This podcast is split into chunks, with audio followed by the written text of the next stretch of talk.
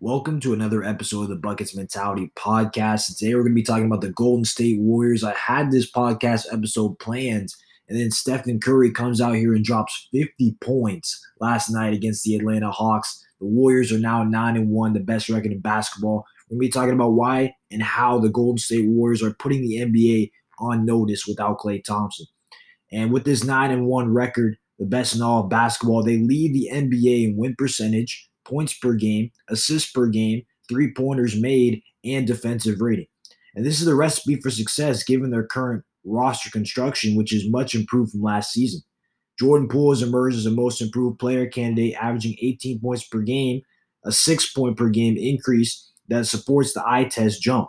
He's been more aggressive, confident, and his versatile offensive skill set is on full display.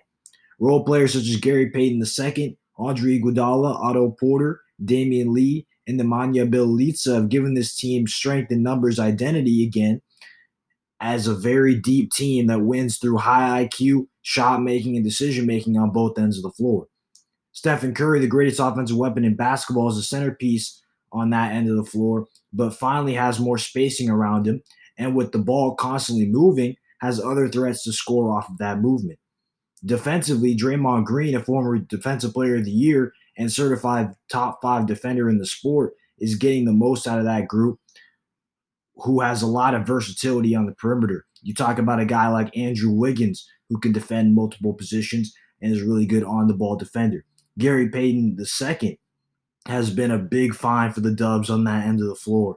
A guy that can switch out and guard multiple positions. And just like his father, you know, he's still a defensive minded player, great athleticism, and a big time impact piece. Many will talk about a relatively easy schedule that the Warriors have had, but their first two games in particular versus the two LA teams were no cakewalk. The Warriors are legit this season, and when they get Klay Thompson back, should be even better. They've put the rest of the Western Conference and the NBA, for that matter, on notice. Former number two overall pick and big man James Wiseman should also be back at some point, just adding more contributors and numbers to this group.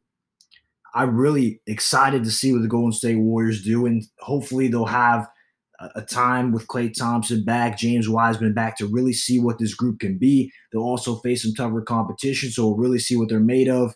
But I would bet on the Golden State Warriors to be at minimum a top three team in the Western Conference and could potentially be, if things break their way, the team that represents the conference in the NBA Finals, potentially wins it all. But I'm not quite ready to say that the championship favorites yet or I'm not hopping off some of the things I said before the season starts, but the Warriors will be right in that mix, and they're very elite. And it's good to see Dub Nation back in full force. Thank you guys so much for listening. Let me know what you guys think about this Warriors team, how far you think they're going to go this season. Is the dynasty still intact?